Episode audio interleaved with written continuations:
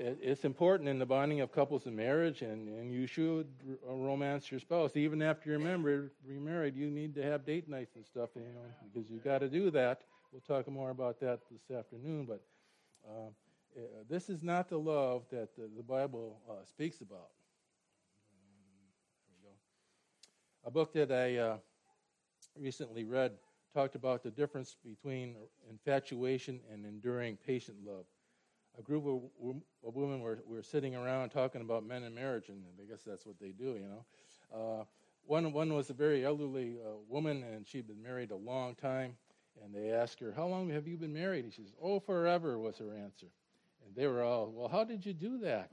The younger w- women uh, asked, Because, you know, it, seems like marriages today just uh, don't last long. Well, the, the, the lady said, Well, my husband was quite smart, and he knew that our infatuation with each other would soon fall apart and fall away, and we sooner or later we would have an argument. And so he said, uh, we had to have some rules about this, and he, and he called it the Geneva Conference of Marriage. We could argue, but we could, but not so that we would hurt one another. We could disagree, but if we really, we had to do it kindly and not be vindictive. Well, how does this work for you? The younger ones asked. The old lady says, I really don't know because we're still infatuated with each other.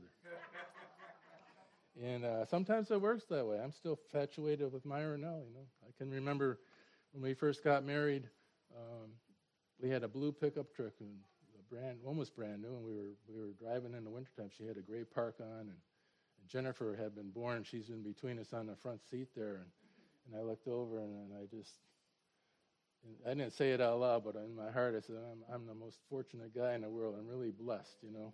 And uh, she, she still does that to me. Uh, and I guess that's the way it should be. And I'm not an expert on this, so you know, don't ask me later. Uh, but I really liked what she said, and it reminded me that we do need to to be realistic and make some some rules and commitments of our marriage. You know, we, we decided before we even got married, we, we wouldn't even discuss divorce. That was that was foreboding. That was uh, not going to happen, and uh, and uh, we never did. Um, so you got to have some kind of thing like that. So there, so anyways, you can see there's a big difference between infatuation and romantic love in a marriage. Romantic love, infatuation is very real, and it should not be minimized. It is important for the binding of couples in marriage, and you should certainly uh, continue uh, romancing your spouse, uh, but that's not the kind of love we're going to talk about. Unfortunately, the word love in the English language has been overused and misused. Uh, we, we say we love our wife or our husband, and then the next breath we say we love our dog or our boat or our car or some kind of shampoo or something. Um, in, in the 60s, and you need to pay attention right here, this, this picture was taken on a commune in North Carolina, and that's Miss Arlene right there dancing around. it was the summer of love. She's not even paying attention. Okay. There you are, Marlene, right there. Yeah. Uh, they carried around, you know, hippies. Hippies were there. Uh, make love, not war. Uh, they wore T-shirts uh, promoting love. They went to San Francisco with flowers in their hair. They wore baggy pants and paisley shirts and danced in the streets. Um, and we listened to the Troggs. I still like to listen to the Troggs. Uh, remember Wild Thing?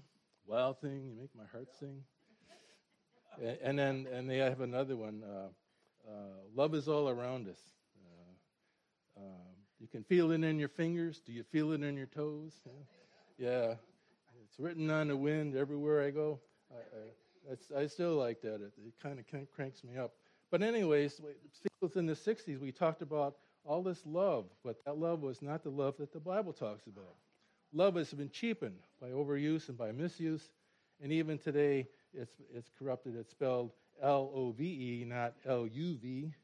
But such is the way of the world. It always cheapens what God has made perfect. The world always substitutes a cheap Im- imitation for the genuine thing. So the word, the lo- love, love has been cheapened. Different English definition of love is pretty vague and even sloppy, but the Greek language is very precise, and it gives a very limited, precise definition of love. The Greek language actually has three words that you can translate into English love. The first word is eros, which is the word for passion or lust. Um, the English word erotic comes from eros, and this word does not occur in the New Testament. The New Testament uses two other words for love phileo love and agape love. Phileo love uh, means affection or brotherly love. You get Philadelphia, the city of brotherly love. Um, it means a, a love for mankind, a love of a brother. And, and phileo love is really the human love at its highest, highest plane. The word charity in the, in the Bible is our word for love. This is the agape love of the Bible. This is a higher love, a love on the highest plane. It's a divine love. Uh, agape, agapo, uh, love of God is more than love in, in the emotions. It's not based on feelings. Uh, agape love is a love in the will. Agape love is a choice one has to make to love. You choose to love someone. This love is, is really, it's kind of cold. It's cold and calculated. It's a choice you make in regards to one another. It's unconditional, selfless love that is shown to one who may, may not even be deserving of your love, maybe uh, undeserving, uh, but we choose to love them anyways. We choose to love even though we know it's going to cost us something, even though it's going to hurt us, and maybe even hurt us badly, we still choose to, to love that one. This is the love we're going to talk about this morning. This is charity. It's agape love.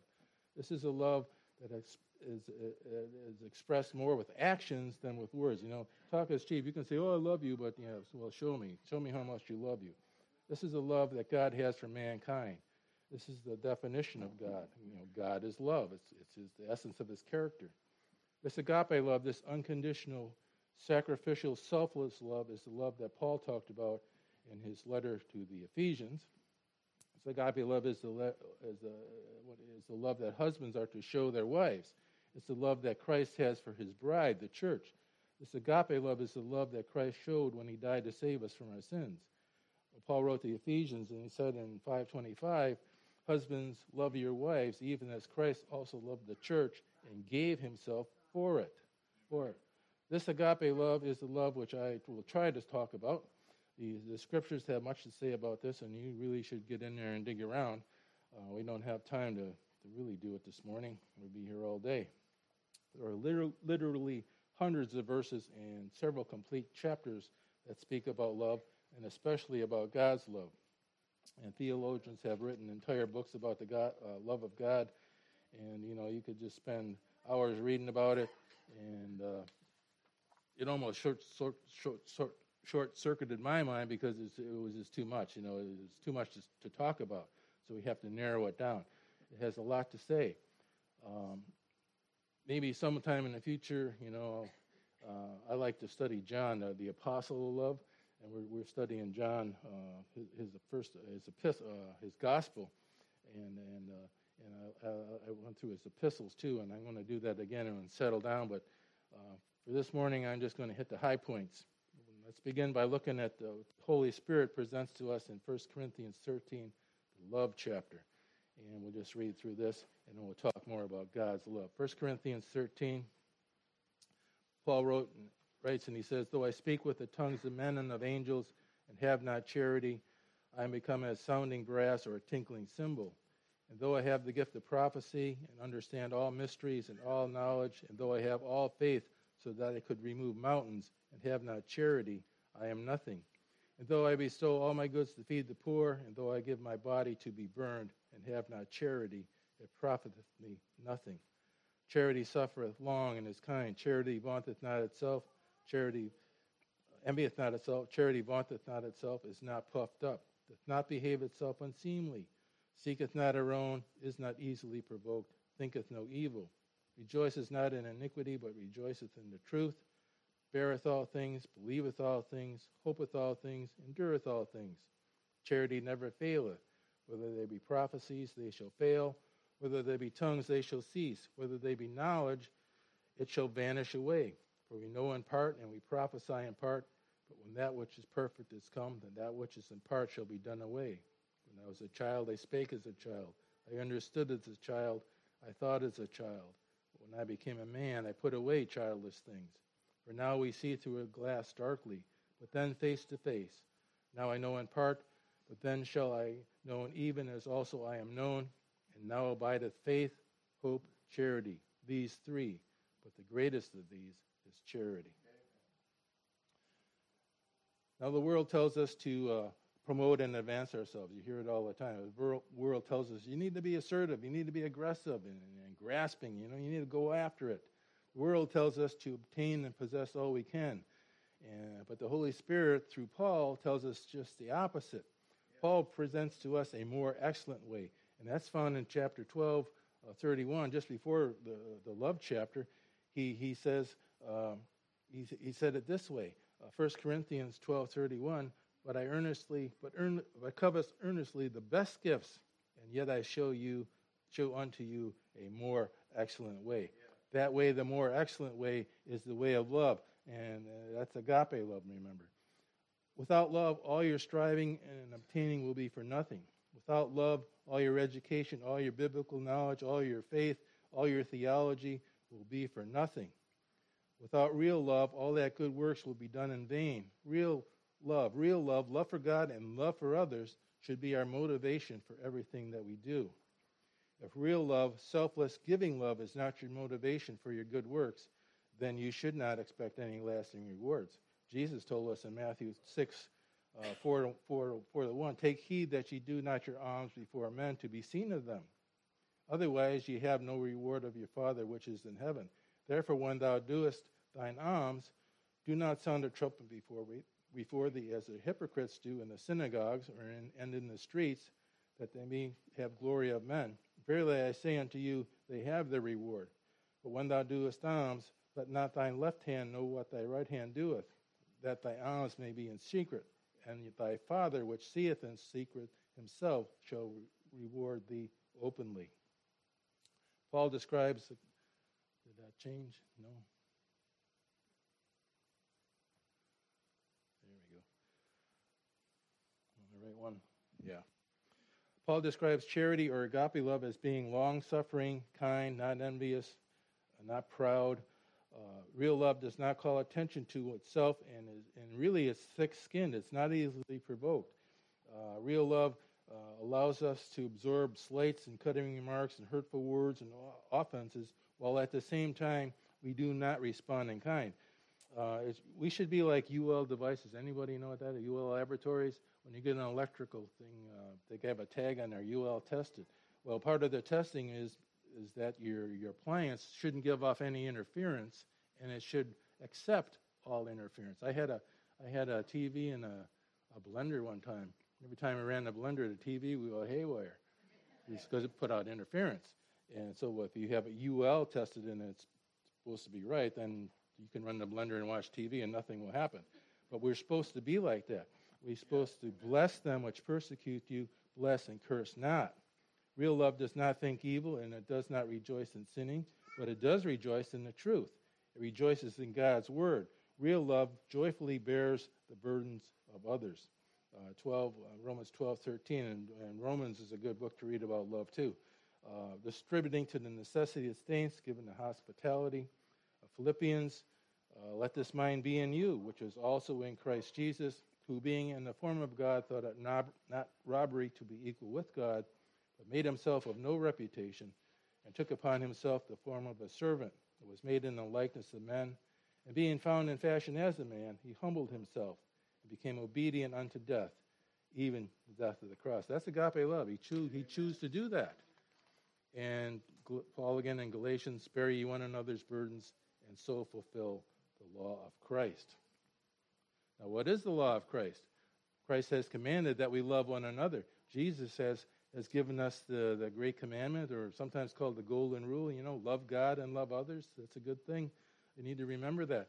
Uh, Jesus said, A new commandment I give unto you, that ye love one another as I have loved you, that ye also love one another.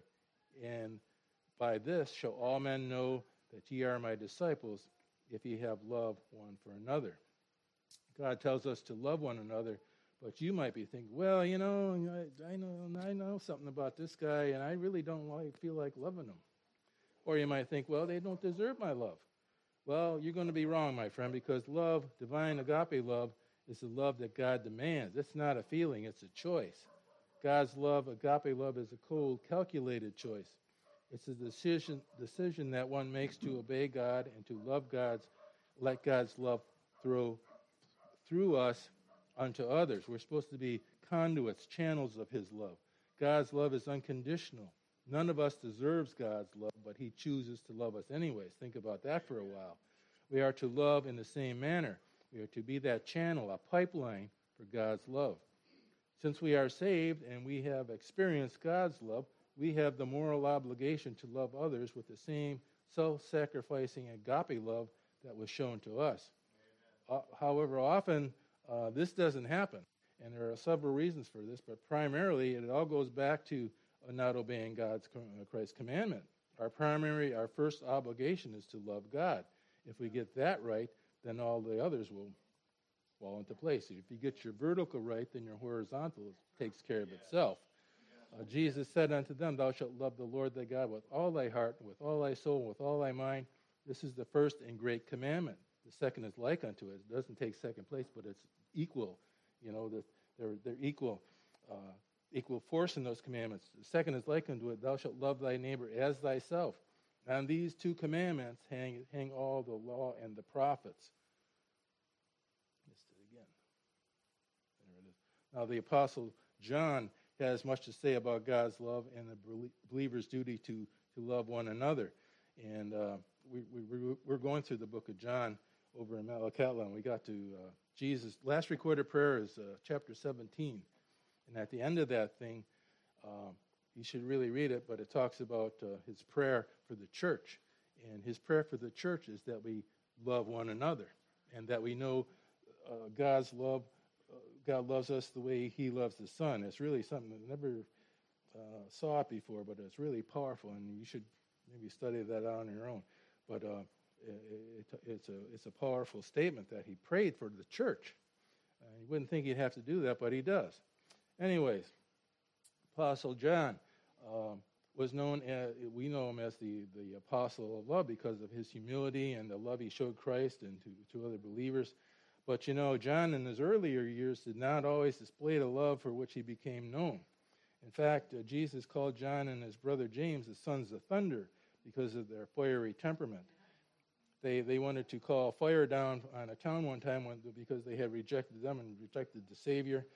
Another time they showed their self centeredness by demanding that Christ let them sit on his right and his left hand in the kingdom.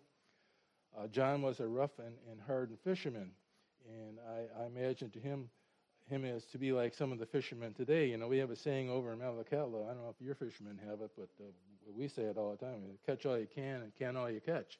And that's the way John was, I think, uh, before he met Jesus. However, after being with Christ, after hearing his uh, teachings, after believing Christ to be the Messiah and Savior of the world, John was transformed. This is what happens when you get saved. You're transformed. You're a new creature. He was no longer quick tempered. He was no longer self centered or selfish.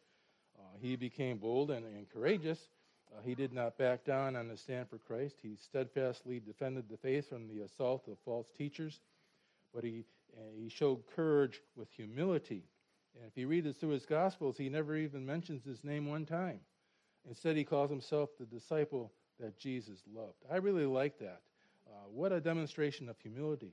What an appreciation for whom Christ is and what, for what he has done for us. John had his focus in the right place. He knew that to show love, we must first know the love of God. In his epistles, John does not refer to himself as an apostle, although he was. Instead, he calls himself the elder or the pastor. The rough and tough fisherman does not harshly rebuke the wayward believers, but gently, gently and tenderly calls them beloved ones and little children. What a difference Christ made in his life. Christ's love, love, God's love transformed John and made a difference in his life. Christ and his love will make a difference in your life as well. John knew the love of Christ. John experienced the self-sacrificing agape love, the divine, the high divine love that uh, Christ demonstrated on the cross. God manifested his love for, for, us even though we were lost in sin. Even then, he gave his son as the atonement for our sin.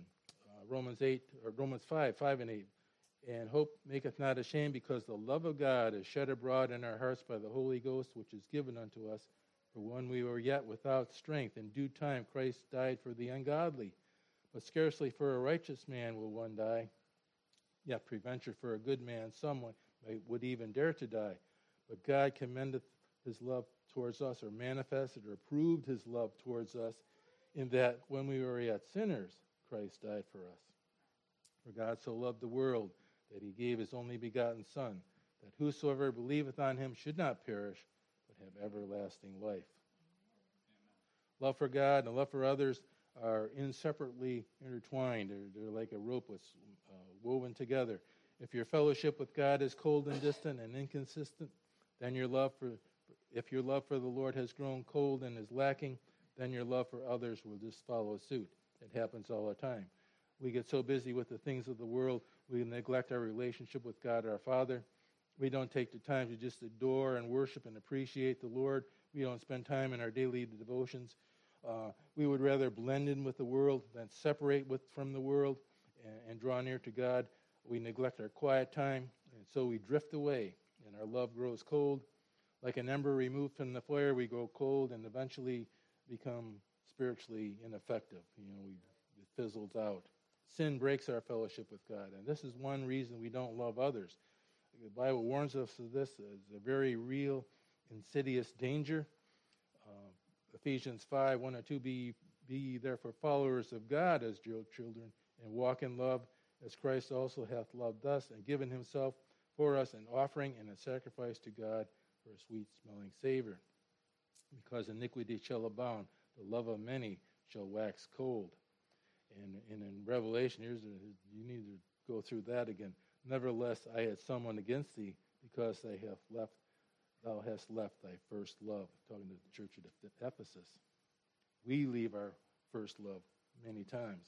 Leaving our first love, neglecting, ignoring our Heavenly Father, will result in a lack of love for others. You, you just think about the times when you got crossways with the Lord. What's the next first thing you did after that? You got crossways with your wife or your kids, or you kicked your dog or something. It happens.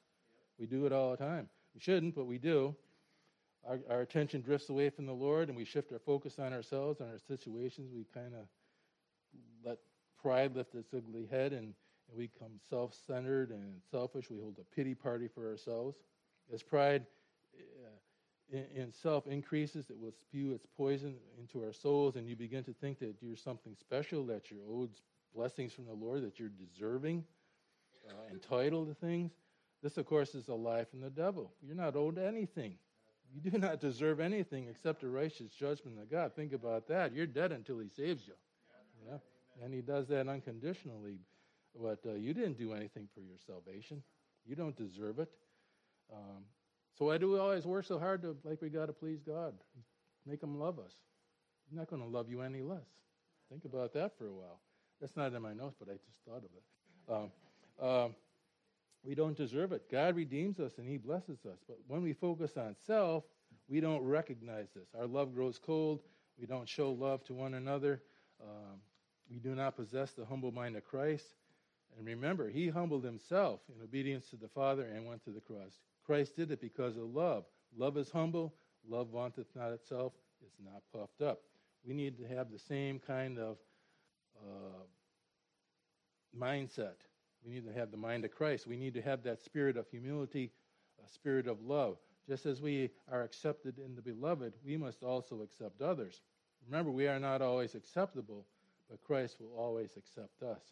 It's like our kids, you know we always accept them back to the house, but they might not be acceptable. They may be pretty dirty, you know, but they're always accepted in. Same way with God. Um, we need to be obedient and just love one another regardless of what others have done. They're your brothers and sisters. We're family. Uh, we may be wrong, and, and, and, and they may indeed be unlovely, but they're ours, and we should love them. They're family. You may not like them, you may not even agree with them, and you should not condone sin just because they're brothers and sisters, but you have to love them. God has commanded it. If you find that you have a hard time loving them, you need to pray for them. Yeah, pray for them because when you start praying for, for them, something happens uh, to you.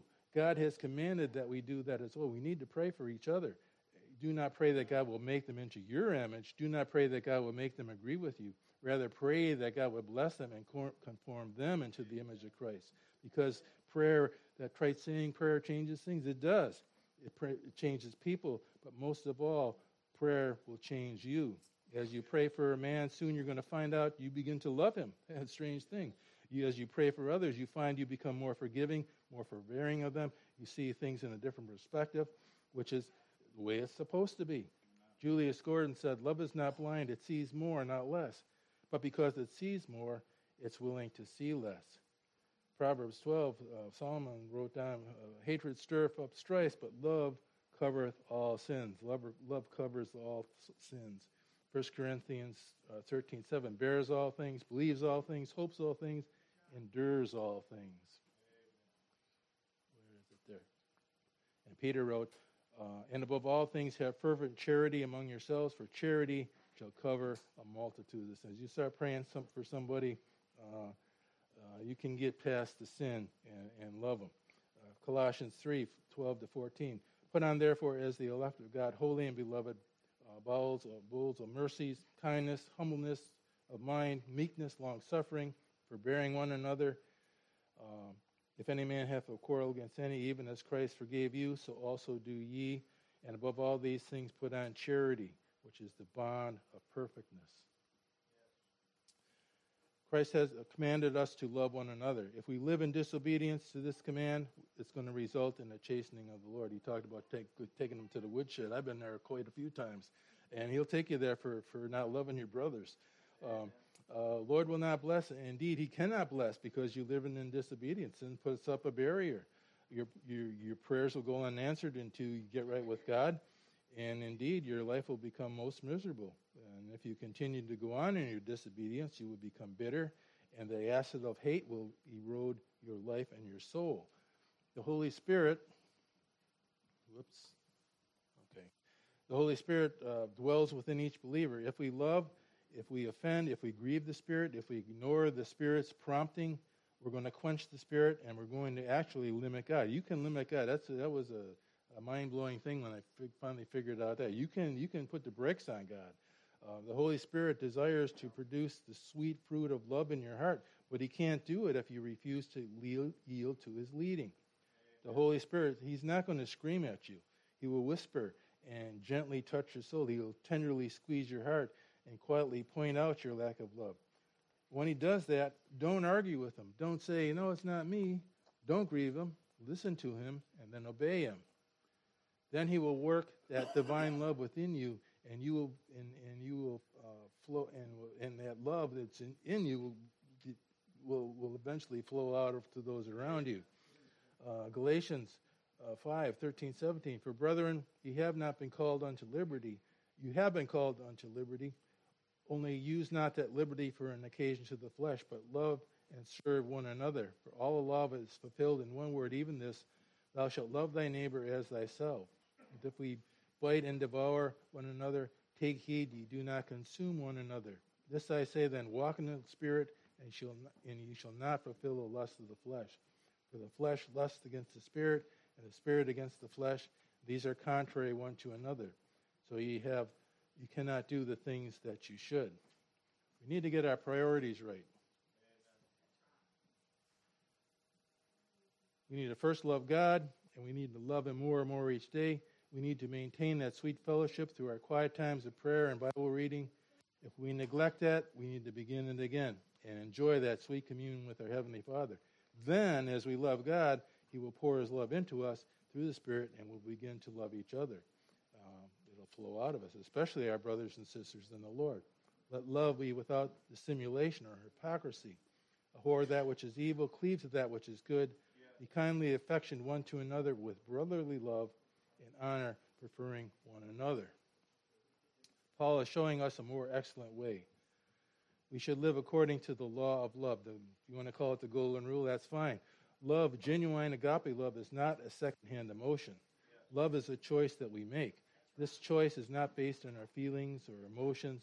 Indeed, uh, you know, it, it almost seems to be cold and calculated decision, but it is genuine, real love. You know, Christ loved us when we were yet unlovely, and we should do the same. And we can if we allow Christ's love to flow through us. Real love is demonstrated in actions and deeds, not in words or, or, or bubbly, fuzzy feelings. Christ is the source of real love. Remember, Christ transformed Peter and James and John, these rough, tough fishermen, into instruments of his love. And Christ can do the same for us. we are yielded to Christ, he will make us channels of his love. And love is the only thing that's going to abide forever. Today we live by faith and we walk by faith. And we have the assurance or hope that we are saved. We have faith and assurance that we're going to live forever and spend eternity with Christ in, in heaven. But when he, when he comes to get us, uh, when we are in heaven, we're no longer going to live and walk by faith. I don't know if you guys thought of that, but it's true. We're going to be there and we're going to walk by sight. We're going to know him and we will see him. And, and as I said, we'll walk by sight. But love is going to abide forever. Uh, love will last for eternity. We will know love, see love, feel love, and we will give love forever. And that is why Paul said that love or, or charity is the greatest of the three. Lord Jesus transformed the Apostle John, uh, one of the sons of thunders, into the Apostle of love. And Jesus Christ can do the same thing for our lives if we allow him. Um, we love, as we love God and as we yield to the prompting of the Spirit, he will transform us and his love will be manifest to others. So that's it. Love each other. Let's pray. Our Heavenly Father, we do thank you for this time. We thank you for your love for us. And Father, we pray that the Spirit will uh, uh, bring these things to mind as we uh, go through our life. And Father, help us to, to examine our lives and help us to see if we're being channels of God's love. If we're holding grudges or anything like that, we need to take care of that and, and, uh, and uh, forsake that. And Father, help us to to love others as you loved us. We ask these things in Jesus' name.